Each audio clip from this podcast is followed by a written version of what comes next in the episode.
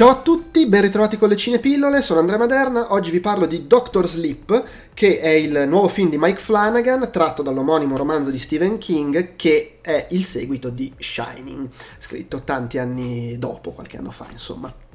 È un uh, progetto interessante, messo in mano comunque a un regista uh, di buone doti, Flanagan ha una carriera esclusivamente dedicata all'horror. Oculus è il film con cui si è fatto notare, è il suo secondo film. Secondo me molto bello, rimane oggi il suo miglior film, quello più riuscito complessivamente.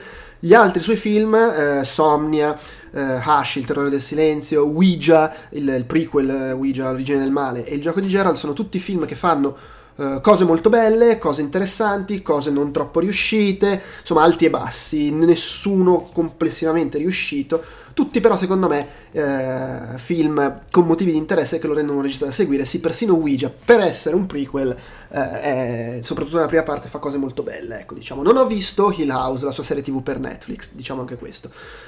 Ha voluto buttarsi in questo progetto impossibile, se vogliamo, di Doctor Sleep, che eh, forse perché il gioco di Gerald eh, si, si, è gasato dopo essere riuscito, dopo averci provato per oltre dieci anni a fare il film del gioco di Gerald, ha trovato in Netflix qualcuno che gliel'ha lasciato fare eh, e ha detto vabbè voglio fare qualcosa di ancora più difficile, tipo il seguito di un capolavoro di Stanley Kubrick, perché no? Che peraltro è ancora più difficile perché perché il romanzo di Stephen King, Doctor Sleep, non so se volutamente o meno, però ti dà l'impressione di essere un romanzo scritto da una persona che voleva distaccarsi il più possibile dal film di Kubrick e del resto lo sappiamo, lo Shining di Kubrick non è mai piaciuto a Stephen King perché si distacca molto dal romanzo. Eh, quindi eh, Flanagan nell'adattarlo doveva fare questa cosa qua, adattare un romanzo che si distacca dal film di cui sta dirigendo il seguito, ma ovviamente non può ignorare lo Shining di Kubrick, perché se fai il seguito di Shining al cinema devi per forza confrontarti con l'originale di Kubrick e peraltro probabilmente uscirne con le ossa rotte. Eh, quindi non è semplice come impresa, tanto più che è resa ancora più complessa da alcune incongruenze narrative, al di là di piccoli dettagli, tipo il numero della stanza diverso. Eh, per dire le prime due cose che mi vengono in mente, non voglio fare spoiler su Doctor Sleep, però nel finale di Shining, eh, nel romanzo, l'albergo viene distrutto, nel film no. Nel film muore Dick Halloran, nel romanzo no. Queste sono due cose con cui Flanagan si è dovuto confrontare eh, perché servono, diciamo, quel luogo e quel personaggio in maniere che non sto ad approfondire perché magari non avete letto il romanzo, eh, e ci ha girato attorno. Devo dire, tutto sommato, in maniera abbastanza azzeccata, secondo me.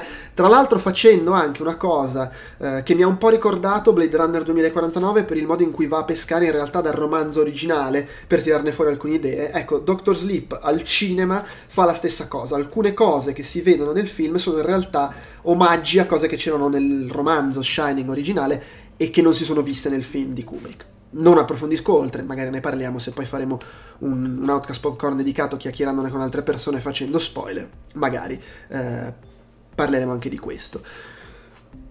Cosa ne è venuto fuori? Eh, non è, non è semplice. Eh, diciamo che di base è un film che eh, non è come il trailer magari fa pensare, perché il trailer punta tutto sul recupero dell'iconografia di Kubrick, dell'immaginario, delle musiche, eh, di certe inquadrature, fotografie, eccetera, che sono cose che ci sono a tratti qui, ma che in realtà fa, il film non è assolutamente quello.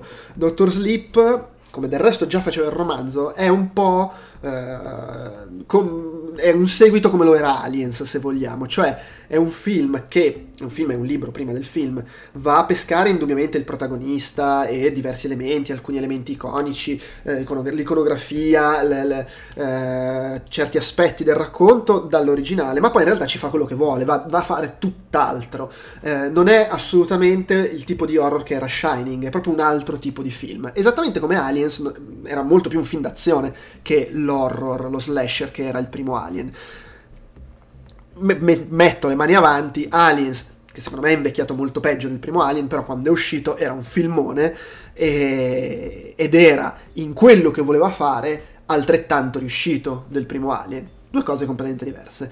Doctor Sleep, nel tipo di horror che è, non è assolutamente riuscito come è Shining, nel tipo di horror che è. Mi rendo conto che un metro di paragone un po' impossibile, però d'altra parte se fai il seguito di Shining è inevitabile che ti ci confronti. E in realtà devo dire Flanagan non è assolutamente intimorito, non, non ha falsi pudori, cioè lui affronta di petto eh, il riferimento con lo Shining originale, eh, anche a costo di... Cioè, sicuramente sapendo di rischiare un po' il ridicolo, lui quando deve, quando ne ha bisogno, ci si butta a pesce, non, non sfugge, diciamo, non scappa dal, dall'incontro diretto con Shining. Però appunto il film in realtà fa altro per la maggior parte del tempo. Come lo fa? Beh, lo fa come a parte Oculus un po' tutta la carriera di Flanagan. Secondo me in questo film ci sono cose molto molto belle eh, anche molto intelligenti, devo dire. Ci sono cose un po' così e ci sono cose molto molto brutte.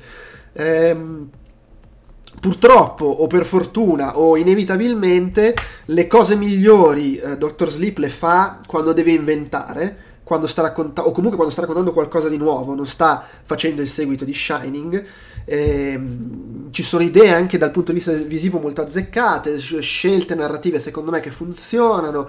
Eh, c'è un uso che ho apprezzato molto di Jacob Tremblay, che è forse l'attore bambino più famoso degli ultimi anni. Eh, mi piace come viene usato in questo film. In generale, nella parte centrale, secondo me c'è anche un buon lavoro sulla tensione. Sul, sulla tensione, ripeto, in maniera completamente diversa da quella di Shining, è più un horror quasi quasi avventuroso, quasi più di intrattenimento questo.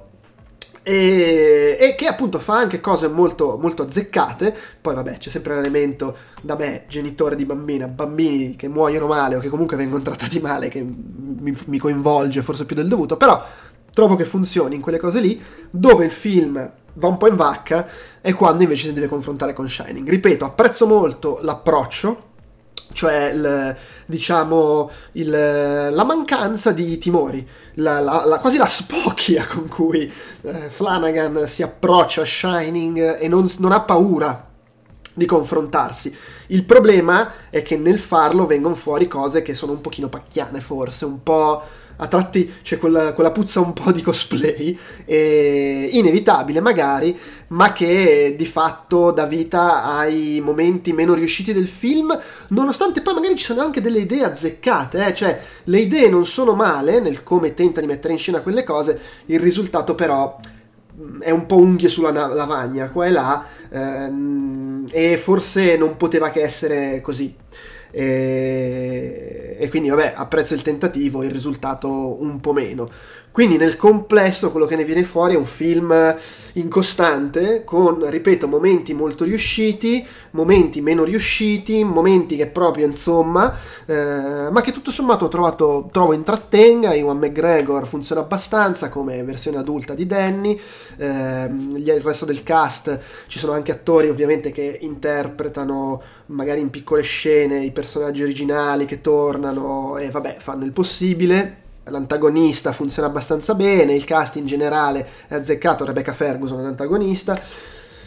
Eh, però appunto eh, è un horror completamente diverso da Shining, tranne come il romanzo c'è una scena all'inizio che è molto Shining, eh, ma per il resto si fa gli affari suoi. Secondo me, riuscendoci fino a un certo punto. Però è un horror che intrattiene abbastanza, è comunque una curiosità. Secondo me è comunque interessante vedere come è stato affrontato eh, il discorso. Mm, va anche detto che la scorsa settimana sono usciti in Italia due film horror, tutto sommato accostabili a questo, anche se più leggeri, eh, meno, che provano meno a buttarla sul serioso, sul drammatico, ovvero Finché morte non ci separi e Scary Stories Totally in the Dark, che però trovo complessivamente più riusciti.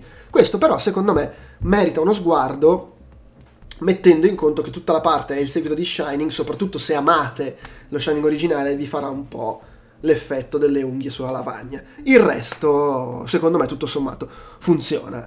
Eh, mi verrebbe da dire peccato, però alla fine non so quanto si potesse sperare di meglio da questo tipo di operazione. E quindi, boh, a posto così. Magari ne riparleremo perché secondo me comunque ci sono cose sfiziose di cui chiacchierare facendo spoiler in abbondanza. Per oggi è tutto, ciao!